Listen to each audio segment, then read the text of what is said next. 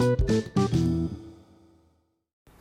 my name is Andrew Priestley, and welcome to Manage Your Money. And today I'm going to be talking about money tip number three, which is make money, make your money make more money. Okay, so the top three money tips of all time are don't spend more than you earn, plan for the future, and the third one is make your money make more money. And as always, I'm outside today. I'm recording in, I'm in the south of France. It's a beautiful day. It's about lunchtime, and you can see how real it is. It's true that money makes more money, but only under certain conditions. I want you to understand that. Okay. For example, reckless gambling or buying a lottery ticket may not yield any result whatsoever, and may even leave you worse off.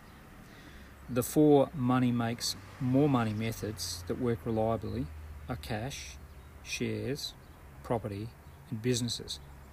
So, several years ago, I had $10,000 in an Australian bank savings account that after 12 months earned me $3.06 in interest. That pathetic return didn't even buy a glass of beer. But if I had millions to park in a bank, I'd carefully pick something with a much more better rate return than 0.001%.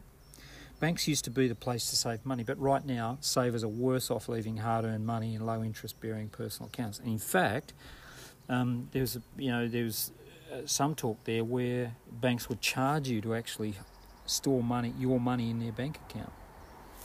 Now, by contrast, in 1982, I saved up $7,000 in Australia for a deposit on a house and paid $18,000 for my first home, which was a lot of money. Right? Four years later, um, sold that house for 65000 repaid the mortgage, and had 54000 in equity and bought a $99,000 home, which was later sold several years later for 151,000, which back then was a lot of money. Okay, now maybe I'm from the generation that feels safer with bricks and mortar, but property's always been a good investment for me. Globally, there has been what's termed a bull run on property for over 20 years, which experts say can't continue. So, this means that the returns you might expect from property may not be as high in the future, and you need to seek advice from an IFA on this. I know a young man that loves shares, and he bought his first portfolio in his early 20s, and that portfolio has grown steadily over time.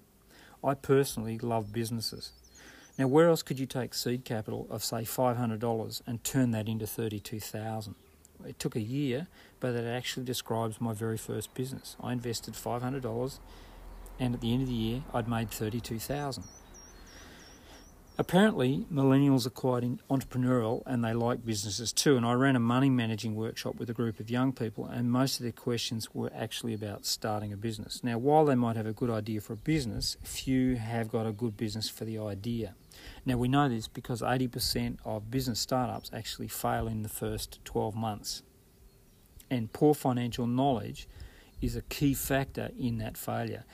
In fact, I wrote a book called Starting, which is also on Amazon, that shows you how to take your idea and turn it into a viable business by teaching you how to look at your business the way an investor would. At one time, I was buying and selling old books on eBay, and I found an old first edition of an Enid Blyton Noddy book, for example, which I bought for four dollars, and I sold it for eighty. Some people make a lot of good money buying and selling on eBay, but you need to know exactly what you're doing. One of the attendees at a workshop liked the idea of buying low and selling higher, and he started selling Xbox and PlayStation games on eBay. And he would buy them for a few pounds and then on sell them for 15 to 20 so clearly, there's more to making money, make more money, and that's a book in itself. But my little $500 investment in business wasn't a gamble. I knew exactly what I needed to do to leverage that $500. It was not wishful thinking, and the little house I bought, uh, it certainly paid dividends as well. But that's the key point. You need to educate yourself. That's why it's one of those uh, T's, the training, right? You have to know what you're doing you need to learn new habits and skills that work. And I know you don't need this little uh, podcast to tell you the obvious. Now, most people I know uh, need to sort out their finances and they need to fully intend to get cracking on that. And I'm going to talk about some of the obstacles that you run into when you actually decide, I'm going to start managing my money. Have a listen to this podcast again because there's some good ideas there. Make notes.